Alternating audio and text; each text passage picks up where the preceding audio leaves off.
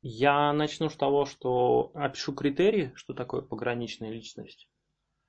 Потом расскажу какие-то общие сведения про историю термина, причины появления, фарма, которая используется, те направления терапии, которые работают с пограничным расстройством. И потом будет часть, основная, наверное, часть, про современные методики психотерапии, которые предлагают со всем этим что-то делать. Конкретно вот, ну, разберу те подходы, которые считаются эффективными. Я здесь буду опираться на три направления. Первое – это когнитивно-поведенческая терапия, Марша Линехан, и ее подход называется диалектическая поведенческая терапия. У нее есть две книги, они с одинаковыми обложками, одна потолще, другая потоньше. Одна называется «Когнитивно-поведенческая терапия пограничного расстройства личности», а вторая такая же, с таким же оформлением, там про групповую работу с такими людьми. А дальше второе – это психодинамическая терапия, а конкретно терапия, сфокусированная на переносе, Отто Кернберг. Тоже есть книга, оттуда какие-то куски я буду брать, меньше, чем в случае с Маршей, с Маршей Линехан. И третье, я посмотрю со стороны юнгианского аналитика, ну как посмотрю со стороны, какие-то куски я буду выдергивать оттуда. Юнгианский аналитик Натан Шварц-Салант, книга, по-моему, так и называется «Пограничная личность». То есть все, что я дальше буду рассказывать, это такой, груб, ну, грубо говоря, вольный перенос, фу, блин, перенос, вольный пересказ вот той литературы, которая мне показалась интересной. Я стараюсь ничего не давать здесь от себя. Те редкие моменты, когда это все же будет, я думаю, там будет заметно, потому что ну, не хотелось бы искажать. Погнали. Критерии и определения. Есть определенная путаница, поэтому сейчас хочу начать с критериев. Если совсем кратко, то пограничное расстройство – это про нестабильность, про импульсивность. Это нестабильность отношений, нестабильность настроения, нестабильность ощущения себя, сильнейший страх быть брошенным. Причем это может быть так, что человек просто опоздал на встречу, например. И уже это воспринято, может быть, как... Все, меня хотят бросить, это вызывает какую-то несоизмеримую импульсивную реакцию, и в итоге оба страдают, и сам человек с пограничным расстройством, ну и тот, у кого с ним отношения. Но если чуть менее кратко, то есть девять признаков пограничного расстройства личности в пятом издании ди эс эм. Для того, чтобы поставить диагноз, достаточно, чтобы было пять из девяти. Некоторые из этих черт, они могут показаться, что ну, они в каждом из нас есть. Но тут важно понимать, это все же спектр, да, они в той или иной степени есть, но, к примеру, думаю, что большинство из нас, у нас нет ощущения, что если нас бросит, мы умрем. А у пограничной личности есть. Так, поехали. Что за признаки? Пункт первый. Страх быть покинутым. Причем это может быть как реальный и обоснованный страх, так и то, что я многое воспринимаю через призму того, что меня хотят бросить. И такая надуманность, она приводит к тому, что человек постоянно это ожида- этого ожидает. Он может постоянно спорить, прояснять. Ты хочешь меня бросить, а где ты был, а с кем ты был? И в итоге это может привести к тому, что ну, они правда разойдутся. То есть, ну, такое самосбывающееся пророчество своего рода. Дальше. Нестабильные, интенсивные взаимоотношения. Они часто начинаются очень страстно. Люди хотят быть вместе круглые сутки. Потом это все сменяется такой же интенсивной руганью, слезами и так далее. То есть, такое чередование крайностей. От идеализации к полному обесцениванию. Причем это может быть как про отношения в паре, так и про дружбу, про отношения на работе, где угодно. Третье. Расстройство личности. Когда человек правда не знает, кто он. Такие люди могут э, менять внешность, цвет волос, одежду, татуировки, стиль. Может казаться, что может выглядеть как множественная личность, но это другое. К множественной личности еще там в девятом пункте вернусь, но это другое. Это именно расстройство идентичности. Четвертый пункт – импульсивность. Если я что-то делаю, как-то реагирую, даже не думаю.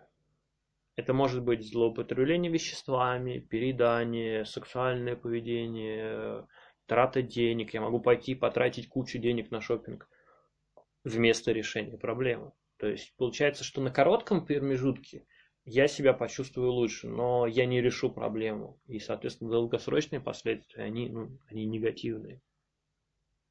А дальше страшно. Пятый признак – это суицидальное поведение, угроза самоубийства. Это может быть как от непереносимой боли, так и от страха быть брошенным. Такой человек, он может выпить таблетки и позвонить, сказать об этом. И, ну, и другой человек, конечно же, приедет. То есть, как и с предыдущим пунктом, это может помочь снять сиюминутную боль, но это не помогает в долгосрочной перспективе. Сюда же, в пятый пункт, к нему же относится и самоповреждение.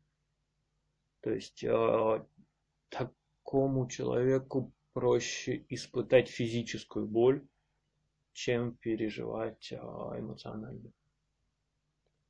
Шестой пункт – аффективная нестабильность. Другими словами, смена настроения в достаточно короткие промежутки времени. Причем нет возможности их как-то контролировать, удержать. Нет, они сразу их выражают. Довольно часто пограничные расстройства путают с биполярным расстройством. Но с биполярным... Биполярное – это маниакальное состояние, которое сменяется депрессивными состояниями. И это все длится в течение дней. А если в течение часа человек сильно расстроен, потом он какой-то невероятно радостный, потом злится, это другое, это уже не признак биполярного расстройства. Хотя, конечно, смены настроения – это то, что их объединяет, и то, из-за чего их э, путают. Биполярное расстройство и пограничное расстройство личности. Седьмой пункт э, – хроническое ощущение опустошенности. Логично предположить, что если я чувствую пустоту, то я захочу ее заполнить другими людьми, едой, алкоголем, шопингом, чем угодно. Опять вспоминаем пункт, который был про импульсивность, с теми же, с тем же списком. И заполнить это все нельзя. Ну, очевидно, что всем этим я не заполню эту пустоту. Восьмой пункт – неадекватное и сильное проявление гнева.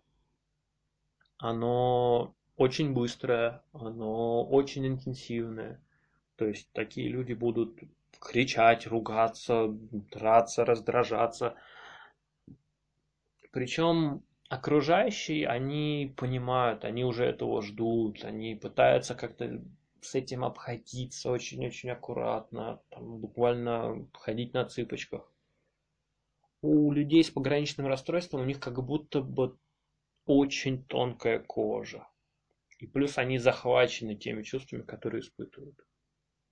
И после такого сильного выражения гнева они будут сожалеть о том, что сделали.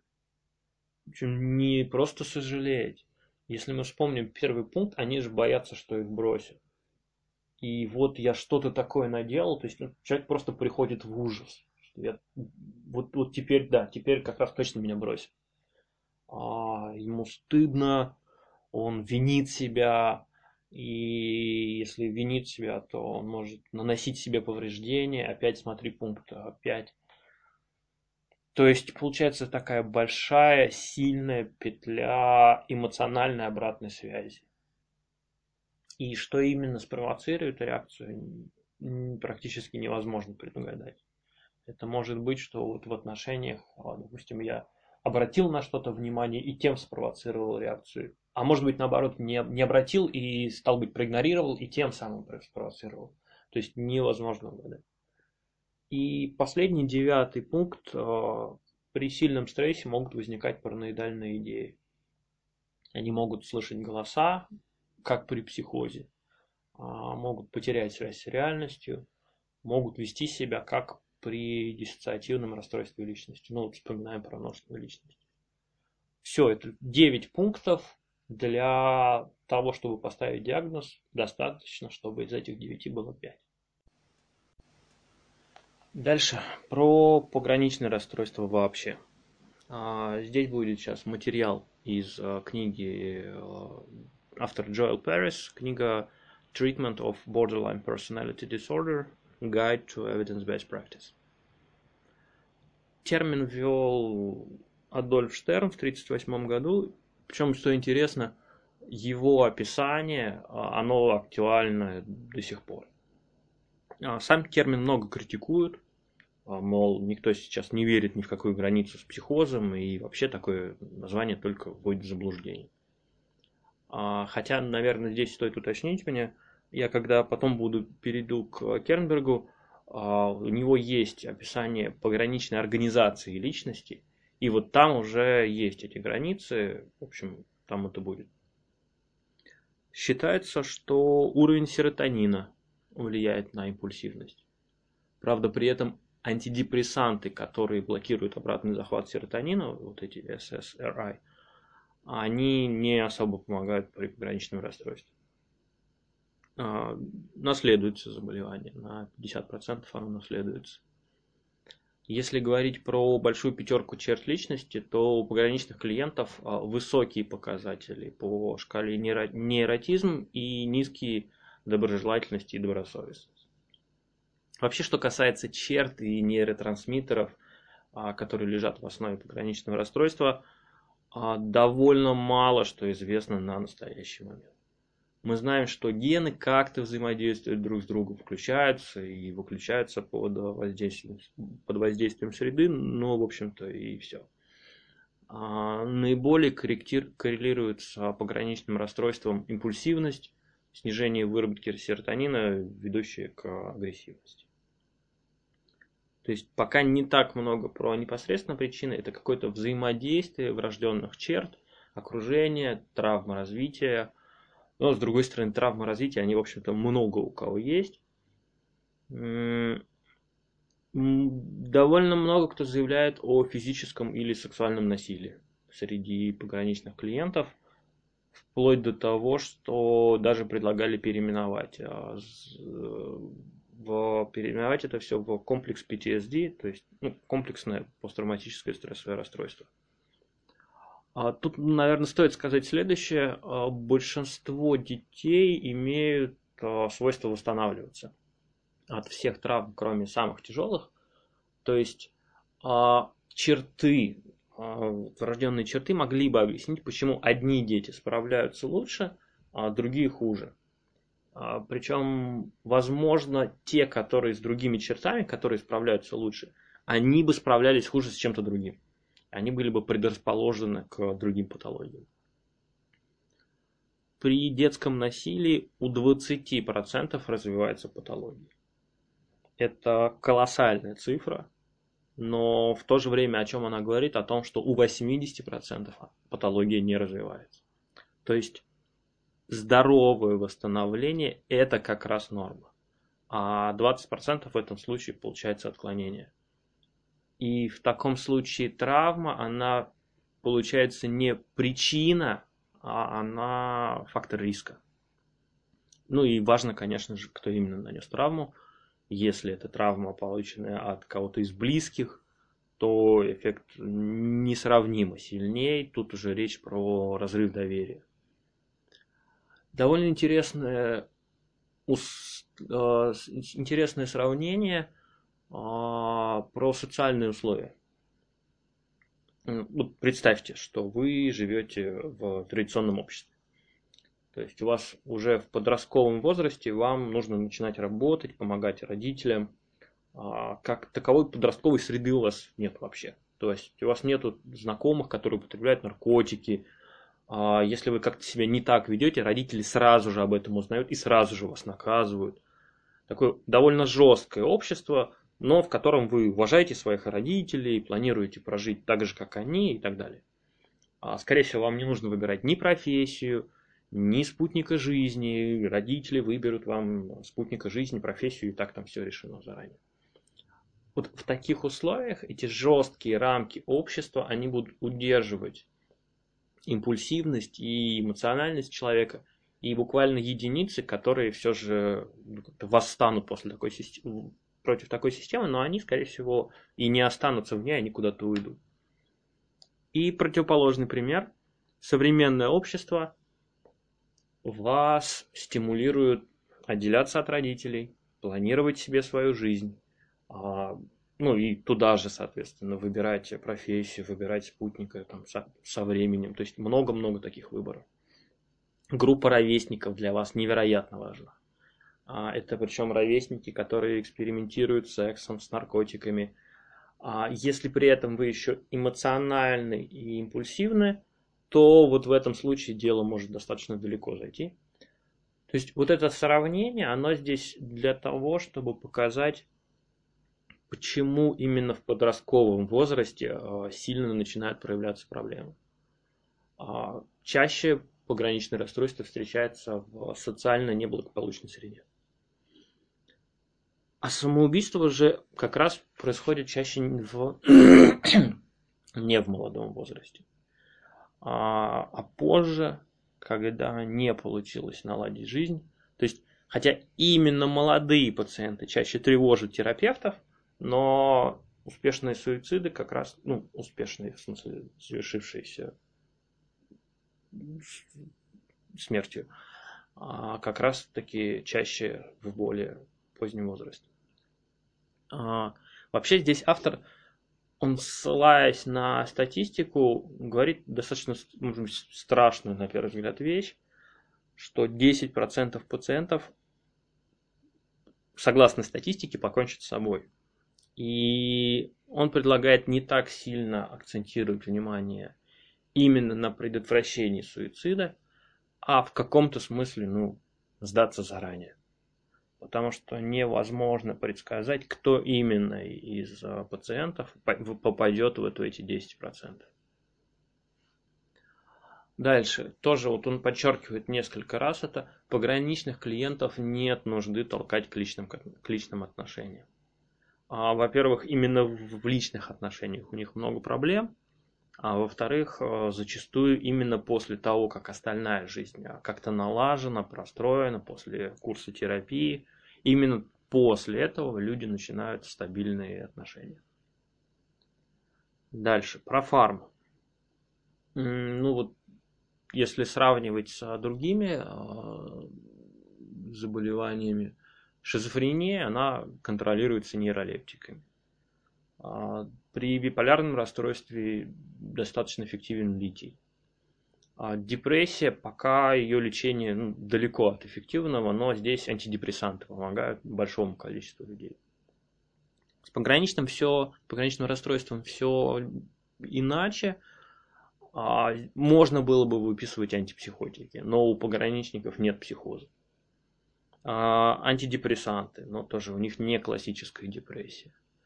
Стабилизаторы настроения, но у них э, изменение настроения, оно отличается от того, что у людей с биполярным расстройством. То есть там природа другая. По мнению автора, здесь история напоминает ту, что была до появления нейролептиков, когда психиатры выписывали барбитураты. Чаще всего, и насколько я понял, это общая рекомендация, чаще всего выписывают а, все же именно антидепрессанты, а, ингибиторы обратного захвата серотонина. С ними, по крайней мере, сложнее совершить самоубийство. Из видов терапии, которые показали эффективность при работе с пограничным расстройством, здесь в книге указаны три. Два я отдельно разберу по отдельной литературе. Первое – это диалектическая поведенческая терапия. Она доказала свою эффективность. правда, не до конца понятно это дело в приверженности Марши Линехан дзен-буддизму или в чем-то еще. Терапия, основанная на ментализации. Это такой гибрид динамической и когнитивной терапии, рассматривает пограничные расстройства как нарушение детской привязанности. И терапия, фокусирующаяся на переносе, Отто Кернберг, корректирует искажение восприятия пациентам значимых ему людей и терапевта. Общие факторы в, в этих видах терапии. Ну, терапия – это отношения. Важен альянс между терапевтом и пациентом. Для пациентов, у которых жизнь полна хаоса, для них очень важна структура. Еще для пограничных клиентов важно, чтобы их слышали. Если их чувства не принимают, то они, они просто не будут вас слушать. Терапевту важно научиться наблюдать за собой. Это тоже из общих факторов. А вообще в терапии пограничных клиентов работает далеко не все. Допустим, свободные ассоциации или терапия, в которой фокус идет только на симпатию и поддержку, такие виды терапии работать не будут. Еще из успешных видов терапии, они акцентируют внимание на настоящем. Пограничному клиенту ему важна структура, ему важна валидация и важен альянс. Даже приводит такую мысль, что те психодинамические терапевты, которые работают с пограничными клиентами, они становятся как бы более когнитивными. А в терапии, основанной на ментализации, там вот развивается эта самая способность к ментализации, то есть фокусирование на своих и чужих психических состояниях. Терапия, фокусирующаяся на переносе, там корректируется эмоциональное искажение, фокусируясь на том, как взаимодействует пациент с терапевтом. Нужно быть готовым к тому, что в терапии пограничного клиента прогресс идет два шага вперед, потом шаг назад.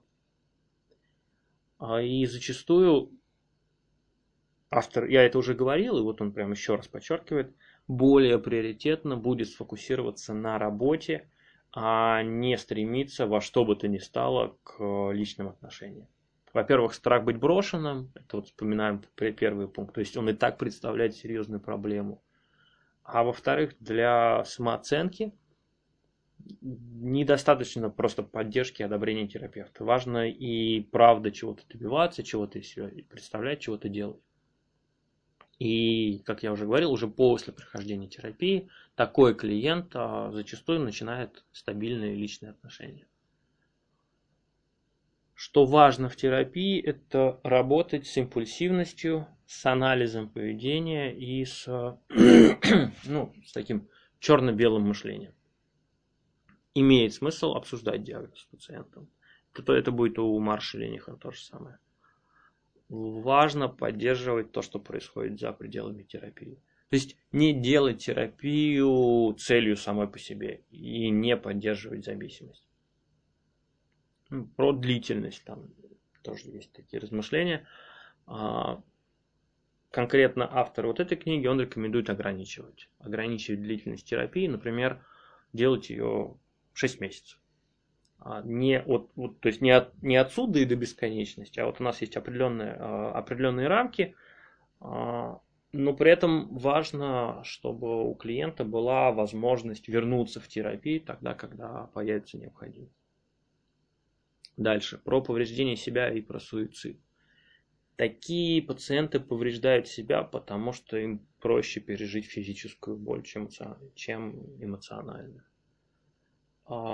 Эта же боль может быть и причиной покончить с собой. Но может быть и другая, про то, чтобы привлечь к себе внимание. И здесь вот он приводит слова Кернберга, опять же, который говорит, что если пациент покончит с собой, то мне будет жаль, но я не буду чувствовать себя за это ответственным. Вот это вот звучит как очень такая здравая позиция для тех, кто работает с такой категорией пациентов. Если, конечно, это правда так переживать. Вот кратко пока все по общей части. Я бы, наверное, добавил, прежде чем переходить дальше, вот я вообще записываю это уже после супервизии, после, для которой готовился этот доклад. И вот я, у меня есть ощущение, что вот это описание, оно создает такое впечатление человека, который не способен вообще ни к чему, у него ничего не получается, но... И вот это вот со слов коллег, с которыми мы обсуждали это по ходу супервизии, зачастую те люди, которые приходят в терапию, это очень социально успешные люди.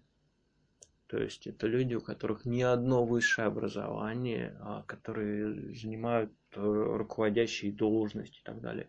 То есть эти описания, они все равно применимы, но как будто бы у них очень сильно простроенная персона, и распознать за этим такую, в общем-то, трагедию, ну, не сразу возможно, в том числе и для терапевта. Так что, ну, я это к тому, что будьте внимательнее к тому, с кем имеете дело. Вот. Ну, а дальше я перейду к литературе, которая уже в деталях описывает то или иное направление. Сам я не учился ни психодинамической терапии, ни когнитивно-поведенческой, но литература будет именно по ним. И начну с диалектической поведенческой терапии Марши Линехан. Она описывает диалектическую терапию как детские качели. Такая доска с сиденьем на двух концах. И задача клиента и терапевта в этом случае потихоньку перебираться, двигаться к середине. Вот по такой вот доске. Очень важна в этой терапии связанность, а в то же время целостность. Дисфункция есть также и функция. Созидание есть разрушение и так далее. Напряжение между противоположностями ведет к изменению. Как и в психодинамической теории, для роста нужен конфликт. Вот прям чувствуется вот эта диалектика, она прям чувствуется. Это я сейчас зачитывал какие-то свои заметки. Отсюда и название терапии. Терапевт поддерживает обе части. Он поддерживает и сохранение, и он в то же время поддерживает трансформацию. И вот через противоположности происходит изменение, через распознание противоположности и возможность вырасти над ними. У пограничного же клиента как раз наоборот. У него часть становится целым, то есть, другими словами, если я чувствую, что ты на меня злишься, то для меня вот ты на меня злишься становится такой тотальной реальностью, она становится целым, хотя это не целое, это не весь ты. Пограничное расстройство – это дисфункция эмоционального регулирования, и его причины в биологии и в сочетании с дисфункциональным окружением, ну и их взаимодействие с течением времени. Причем еще и эмоциональная уязвимость, то есть высокая чувствительность, интенсивность эмоций, медленный возврат к такому, к нормальному базовому состоянию. С этим также связано и влияние на когнитивную сферу, потому что эмоции, они не существуют отдельно, а это сложная взаимосвязанная система аффективной, когнитивной сферы, опыта и так далее. Другими словами, если я испытываю эмоции, то я еще и нахожу подтверждение, почему то, что я, может быть, придумал или надумал, или как-то интерпретировал, почему это правда так. У многих довольно низкий порог активации лимбических структур. И, очевидно, в развитии пограничного расстройства большую роль играет окружение. Причем, ну, опять же, это было и в предыдущей, при других чертах, но вот с, с другой эмоциональностью, скажем так, при той, в том же окружении могла бы развиться, допустим, зависимость, а, а не пограничное расстройство. Приведены здесь три типа такой дисфункциональной семьи. Первое – это хаотическое, где вообще никогда не знаешь, чего, чего тебя ждет, то есть полный хаос. А противоположная ей в чем-то это такая семья идеальная, где наоборот, где все должно быть идеально. И третий вариант, она называется здесь нормальная, из разряда вот будь как все. Про эмоции еще раз, про то, что это комплексная реакция, и там интегрирована когнитивная, экспрессивная и физиологическая сфера. И у пациентов трудности именно вот весь этот сложный паттерн, как-то его регулировать. Причем интересно, что, допустим, если мы видим человека с ожогом, то у нас не возникает сомнений, что да, правда, у него вот такая высокая чувствительность кожи, который, которая сожжена. А с пограничными пациентами это не очевидно. То есть их чувствительность не видна другим. Зачастую, как я уже говорил, даже терапевту. А, то есть они для других людей не, на, не выглядят настолько эмоционально уязвимыми, какими они являются на самом деле. И часто их поведение... оно интерпретируется иначе, оно интерпретируется, как будто бы оно исходит из какой-то злости, враждебности, хотя в реальности его причиной является страх, отчаяние, безнадежность, паника. И пациент встречается с такой дилеммой, что это я такой плохой, я не могу себя контролировать. Или это другие люди и окружение, это они виноваты. И вот они как будто бы не могут удержать обе эти точки зрения и перемещаются из одной в другую. Такой пример, когда драма настоящая разыгрывается в терапии. Пациент, вот его боль, его поведение, они выходят из-под контроля. Он чувствует, что о нем не заботятся, его ранят, его не понимают. А терапевт при этом... ощущает, что им манипулируют, его точно так же не понимают. Для, для терапевта дилемма совместить принятие и стимулирование изменений. Он должен, с одной стороны, принять мудрость того опыта, который пациент пережил, а в то же время показать ему, а как можно измениться. Другая дилемма для пациента. Ему нужна поддержка, а при этом... сильный стыд, сильный стыд попасть в зависимость не дает ему эту поддержку брать. Зачастую такие люди, они кажутся более компетентными, чем они сами себя чувствуют. Часто у них ощущение, что если они расплачутся, то они никогда не остановятся. Дальше. Во что верит диалектическая терапия? Ну, если можно сказать, что терапия во что-то верит. Это я пытался перевести слово assumptions. И мне почему-то показалось, что здесь слово верит будет наиболее подходящее. Клиенты делают максимум из того, что могут. Дальше. Они хотят улучшений. Дальше. Им нужно лучше стараться и быть более мотивированы, чтобы измениться. Вот диалектика уже в этих первых пунктах чувствуется. Они делают максимум, им нужно лучше стараться. Дальше.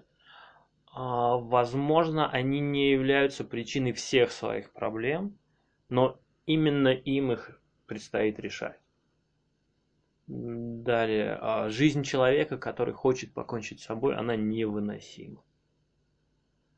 Им нужно осваивать новое поведение во всех сферах. Это тоже в разной литературе встречается, что научение, оно не происходит так, что я вот здесь научился, и автоматически оно, вот я теперь это умею везде. А нужно отдельно как-то осваивать вот эту сферу, потом другую сферу, третью. То есть, если я очень научился где-то в одной, то не означает, что в других это само произойдет.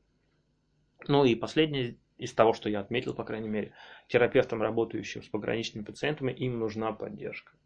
Это может быть супервизии, интервизорские группы, это личная терапия. То есть те, кто работает с пограничными пациентами, им очень нужна поддержка. Дальше. Цели в терапии. В каком-то смысле они сейчас будут отранжированы по приоритетам, Думаю, с первого пункта будет понятно почему. Пункт первый – уменьшить суицидальное поведение. Очевидно, что если клиент, пациент покончит с собой, то дальнейшая терапия уже не сработает. Дальше. Корректировать поведение, которое мешает терапии. И третий пункт, наоборот, стимулировать то поведение, которое терапии помогает. Ну, грубо говоря, стимулировать, чтобы пациент вел себя так, чтобы терапевт хотел иметь с ним дело. Дальше вот те же пункты, но применимо к жизни. Тоже корректировать поведение, стимулировать одно и как-то уменьшать другое. Прокачка навыков. Это регулирование эмоций, выдерживание стресса, навыки межличностных отношений, межличностной эффективности, точнее, и управление собой, осознанность и так далее. Что касается стратегий, то довольно много используются метафоры, используются парадоксы, техники а-ля адвокат дьявола, расширение и так далее. И это вот там две книги, на самом деле, про вот у Марши Линехан, как я говорил, с одинаковыми обложками. А вторая про групповой тренинг, буквально два слова скажу, потому что ее тут нет смысла сильно много туда уходить. Отдельная небольшая книжка, там в ней про групповую работу, там она расписана прям по дням. То есть вот каждый день делаем вот это, там много раздаточных материалов, и прямо каждая сессия со структурой описана, расписана. Ну и, соответственно, если личная терапия, она проходит от запроса клиента, от того, с чем он приходит, то групповая, конечно же, иначе. Там заранее определена структура, с чем работаем, и, соответственно, вот это, и, это и есть та структура, с которой группа, а это группа именно тех, у кого пограничное расстройство, вот то, с чем они работают. Пока все с Маршей Линехан. Понимаю, что рассказал немного, но все есть в книге. Следующий. Отто Кернберг. Ну, если быть точным, конечно, там коллектив авторов – это Кларкин, Йоманс и Кернберг. Здесь тоже будет немного, отчасти потому, что какие-то вещи уже повторялись, отчасти потому, что я не пойду в детали каких-то техник, каких-то стратегий, прямо вот совсем-совсем в детали. Моя цель здесь обзорно показать, как это все работает. Детали точно найти можно в литературе. Книга про терапию, сфокусированную на переносе. Цель этой терапии – помочь клиенту продвинуться от параноидально, нет, параноидно-шизоидной позиции, ну, когда либо все хорошо, либо все плохо, к депрессивной, то есть после интеграции. И в начале книги есть неплохая схема пограничной организации личности. Я уже упоминал вот в начале, когда говорил про термин, что термин критикует. Вот, вот здесь как раз такая картинка, ну, словами я ее не опишу, но с этими границами. Невротическая, психотическая и вот где-то посередине там разные эти самые организации. На лица пограничной организации личности влияют примитивные интенсивные эмоции, которые не интегрированы и которые активируются вместе с когнитивной системой. Ну, другими словами, я это уже говорил раньше. Человек не только становится зол на что-то, но и абсолютно точно находит причину для своего гнева. Ну вот тот же самый пример. Примитивные защиты организованы вокруг расщепления на хорошие и плохие аффекты. Ну а как следствие, хорошие и плохие объекты. И терапия заключается в том, что мы активируем объекты и отношения в таком безопасном контексте. То есть эта терапия, она фокусируется и на внешнем поведении клиента, и на его внутренней реальности.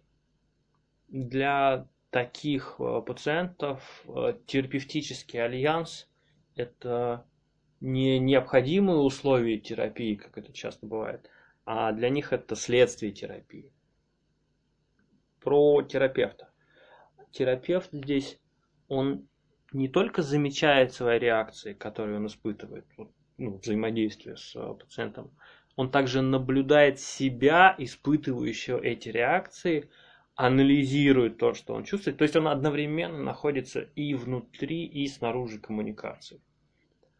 Терапевт может, например, прояснять нарушенное клиентом восприятие. Ну, допустим, он может сказать что-то вроде: если я тот такой монстр, каким вы меня видите, то для вас не имело бы смысла вообще ничего больше говорить, не делиться со мной никакими чувствами. Но если все же вот это восприятие, оно не совсем корректно, то мы могли бы исследовать, а что вызывает вот это чувство опасности, откуда оно исходит. Терапевт находится в альянсе с здоровым наблюдающим эго пациента. Для анализа бессознательного конфликта пациента терапевту важно оставаться нейтральным. И исключение он приводит, ну, например, если э, вот, терапевту важно вмешаться, ему, точнее, как можно вмешаться, если, э, если он видит, что пациент явно собирается каким-то своим действием э, повредить себе, что-то прям, ну, такое серьезное что-то нарушить, тогда он может вмешаться, вмешаться, указать на это, дать рекомендацию, не только интерпретацию, но при этом важно обратно вернуться к нейтральности. Вообще в книге довольно много материала, вот дальше я совсем без деталей пробегусь по каким-то частям. Там есть тактика лечения, от установления контакта, выбора приоритетной темы, исследования этой темы, поддержание баланса взглядов на реальность терапевта и пациента, регулирование интенсивности аффективной включенности. Там разобрана связка с медикаментозным лечением. Фазы описаны, от, от, начиная от контракта, и ранняя стадия про рамки, про удерживание импульсов. Дальше средняя про движение к интеграции с эпизодами регрессии. И исключительной стадии уже такое завершение терапии. Ну и описаны, разумеется, характеристики самой завершающей стадии. Дальше что еще есть? Есть про общие сложности, с которыми сталкивается терапевт. Это и про суицидальное поведение, про агрессию, про угрозы бросить терапию, про сочетание с травмой сексуального насилия, психотические эпизоды и диссоциативные реакции. Потом, как быть с телефонными звонками, с теми эпизодами, когда терапевт отсутствует, как это все организовано. Ну и в конце уже разобраны принципы общие с другими видами терапии. Это структурное интервью, про которое я ничего здесь не говорил. А работа терапевта в группах, вот тоже, что было у Марши Линехан. А фокус на интернализированных объектных отношениях. Ну и комбинирование с другими видами лечения, как там, например, двенадцатишаговая программа, работа в группах и так далее. То есть много всего, точно стоит почитать, если интересна эта техника. Я где-то даже находил в Фейсбуке, ну, во-первых, картинка есть про пограничную организацию личности. По-моему, есть группа про, про ти эф пи, Transference Focused Therapy, тоже. И там, может быть, там, может быть, где-то еще был целый курс. Вот, целый курс, можно пройти, по-моему, год длится по одной только этой терапии. И последний автор, Натан Шварц-Салант. Вообще аналитическая психология, ну он юнгианский аналитик, аналитическая психология — это единственный метод, с которым я лично сталкивался. У меня довольно много лет юнгианского анализа своего, но при этом наименее понятный мне метод. То есть удивительно. Мне она кажется более сложной. В чем-то более мрачной даже. Но в то же время она охватывает как будто бы то, что другие не охватывают. То, что я буду здесь читать, говорить, называть, вот здесь я причем буду именно читать больше. Потому что это будут такие заметки, в чем-то они будут как-то вырваны из контекста, не сильно связаны между собой. Такие, как афоризмы, как, какого-нибудь там Шопенгауэра или Ницше. Но, во-первых, правда, у автора язык такой, он очень емкий, иногда многозначительный, ну, на мой вкус. Поэтому будет вот, с одной стороны, емкость каких-то фраз, с другой стороны, их малая связанность одной с другой. Ну, попробую, как смогу.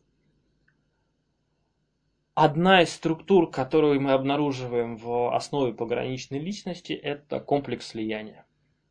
Когда человек чувствует себя притянутым к объекту мучительным образом. Такая прилипчивая близость. Быть связанным, вязким образом и ощущать отсутствие связи.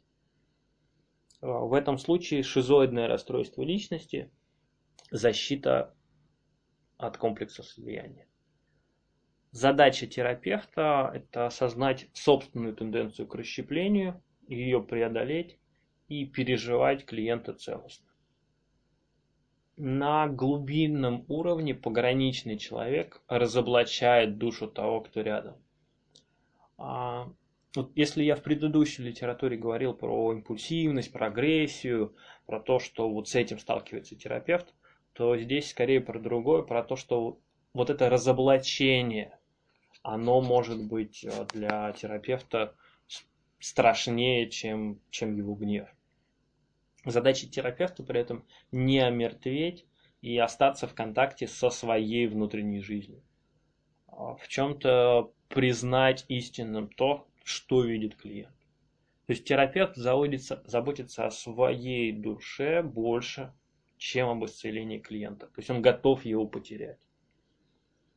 Вообще у автора интересная мысль, и он к ней будет еще несколько раз возвращаться, о том, что невроз связан с проблемой эпохи.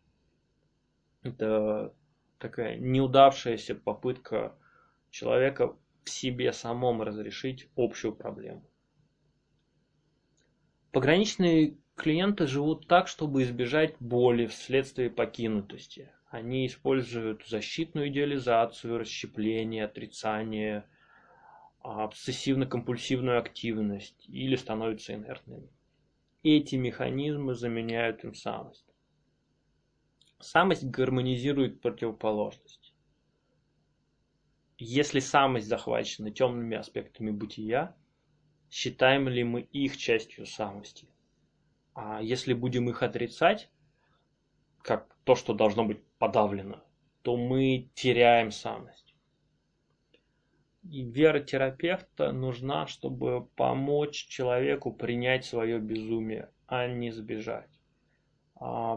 Пограничная личность переживает опасность перемен, а не их плюсы. По Гринбергу, там довольно большое описание, особенности пограничных клиентов – это господство психотической части личности, непереносимость фрустрации, преобладание агрессивных импульсов, ряд защит, тут я не отметил каких, нарушение идентичности, нарушение контакта с реальностью и временная потеря контроля над импульсами, преобладание примитивных объектных отношений, депрессия, инфантильная зависимость. Терапевт пытается найти опору перед лицом интенсивных аффектов ненависти, гнева, зависти, вместо того, чтобы пережить их. Он избегает соприкосновения с хаосом и признание болезненного отсутствия контакта. Ближе к началу у него есть красивый пример, на мой вкус красивый пример, я его здесь опять же не приведу, про Эфиопию как пограничную зону для Египта, которая она была пограничной зоной, и как вплетались эти понятия в культуру. Одна из проблем в терапии – это сильные негативные реакции терапевта и ожидание нападения пациента. Пациент доносит до терапевта истину, но этот взгляд отщеплен, бессознателен, он вызывает чувство вины и дискомфортное телесное переживание. Часть пациента наблюдает за терапевтом в надежде быть замеченной, и она готова напасть, если ее проигнорируют.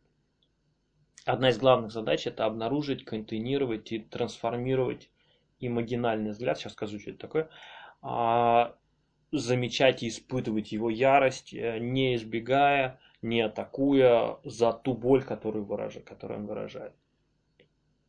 А, что такое имагинальный взгляд? Имаго – это бессознательный прообраз, избирательно направляющий восприятие одним субъектом другого. Другими словами, такой искажающий фильтр. Например, мягкий руководитель под влиянием имаго сурового отца будет восприниматься как жесткий человек и вызывать тревогу. Окей, обратно к пограничному клиенту. Он подавил способность видеть эмоциональную истину. Он бессознательно вступил в сговор с родителем, чтобы не видеть его психотические свойства. Это соглашение вести себя, будто бы все нормально, оно создало темную тень ненависти и гнева, сопряженную с требованием быть слепым к собственным деструктивным качествам. У пограничной личности идеализация сплавлена с яростью. Защитная идеализация, она поддерживала образ идеальных родителей. И таким образом ложь отрицания заняла место истинного восприятия. Еще цитата, не помню о ком идет речь. «Я чувствую себя с ней как с архаичной фигурой, говорящей на странном языке. Кажется, не человеком. Кажется, ее слово несет полноту, но выражено странно поверхностно. Она будто не сходит до человеческого диалога». Отщепленную детскую часть пограничные клиенты часто не любят, потому что ее отчаяние, ее ярость, они вторгаются в эго и делают то, что делать нельзя. А, вообще там довольно много теоретических блоков, сравнения разных... Ну, как бы из разных школ, разных теорий. Там есть блок про противопоставление юнговской фемининности, бытия и эмпатии с одной стороны и объектных отношений с другой. И дальше там какие-то еще куски будут. Внутренний мир пограничного клиента вызывает зачарованность. Он заряжен архетипическим материалом. Еще немного, кстати, про, я смотрю свои заметки, там переход от клиентского взгляда к пространству пары отношений. Параллели с концепцией переходных пространств Винникота. А, много про события в бессознательной паре. Там еще будет, опять же, про этот кусок пример. Это вот то, что я не изучал, а, то, что мне показалось интересным, я это отметил себе, но я не буду здесь, дабы не исказить, я не буду здесь это ни в коем случае пересказывать. А оставлю просто упоминание и все. Много говорит о том, что модель объектных отношений, она необходима для понимания, но она недостаточна. Нужны обе. Модель проекции, связанная с проблемой раннего развития, и вот эта имагинальная модель. Один аспект, то есть такая двойственная модель. Один аспект в мир пространства и времени, другой к миру единства, который структурирован архетипическими процессами. Как только удается увидеть и пережить бессознательную пару как часть более масштабного поля взаимодействия, она может привести обоих к переживанию союза, который так необходим пограничным. Там ближе к концу книги есть э, достаточно подробно описан случай, это терапия эда, э, как раз вот про создание пары в переносе, про сложное поле взаимодействия, описано про... то, как он чувствовал себя лгуном, а эда искателем истины. В какой-то момент он чувствовал себя обязанным говорить вместо того, чтобы просто быть. Он, ну, терапевт, сам Натан Шварц-Салант. Как он выдерживал его атаки. Только через два года стало вырисовыв... стали вырисовываться контуры вот этой самой бессознательной пары. И каждый в паре хотел разрушить другого. Состояние определялось стремлением к слиянию и по сепарации одновременно. Его бессознательная родительская пара была отщеплена от личности, речь уже про эда, клиента. А потом был психоз переноса и контрпереноса в терапии.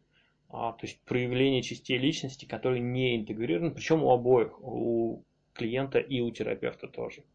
Ну и так далее. То есть какие-то сессии там подробно описаны, достаточно интересно все это посмотреть. Вот, правда, другой совершенно взгляд. у пограничной личности есть ядро безумия, которое необходимо обнаружить. Цитата из Лакана. «Бытие человека не может быть понятым вне безумия. Оно не было бы человеческим, если бы в нем не было безумия, как предела его свободы». Безумие защищает от боли. Это, цитата уже закончилась. Безумие защищает от боли. В душу покидающей территорию безумия, когда она видит и осмеливается быть увиденной, возвращается боль, сопровождающая процесс преодоления расщепления. Возможно, без приносящих страдания пограничных состояний человеку не удалось бы креативности, сопоставимой с божественным уровнем. А чуть раньше он пишет про Яхве, что то его описание, которое приведено в Ветхом Завете, оно попадает под описание пограничной личности. Ну, по крайней мере, времен вот, написания этой книги, третье издание тогда было. Решающей для целительного процесса является способность видеть, что для пограничной личности психотическая часть является связующим звеном с нуминозностью. Если кто не знает, то нуминозность – это такая важнейшая сторона религиозного опыта, такое переживание божественного присутствия.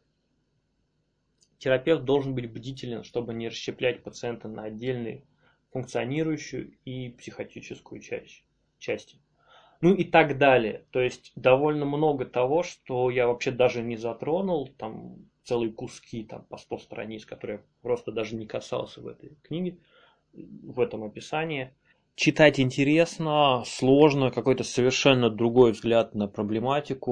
У меня вообще родилась такая метафора, когда я после вот, всей литературы читал юнгианского аналитика, как вот девять из десяти человек в комнате о чем-то уже договорились, и десятый вот все молчит и молчит. И потом он э, начинает вдруг говорить, когда уже те девять вроде бы пришли к общему пониманию, и настолько по-другому, настолько вот он э, при этом логично, притягательно все описывает, как э, вот пазл, который просто разбился на куски, а потом собрался совершенно иначе. Вот у меня такое впечатление от э, взгляда Натана Шварц-Салана на пограничную личность после, после всех предыдущих. Все, на этом все. Очевидно, что за такой короткий промежуток времени невозможно охватить э, такую обширную тему. Ну и тем более у меня не было задачи прям охватить ее целиком. А мне хотелось собрать релевантную какую-то литературу и в общих чертах набросать, а что сейчас известно по этой тематике. А в то же время мне хотелось бы пробудить интерес, чтобы, ну, чтобы, может быть, появился интерес почитать самостоятельно либо эту литературу, либо какую-то другую. Правда, много всего есть, на что можно опираться. Как это у Пушкина... Наука сокращает нам опыты быстротекущей жизни. Так что, пожалуйста, литературу, которую я использовал, она указана в SoundCloud в описании. Все. Всем спасибо.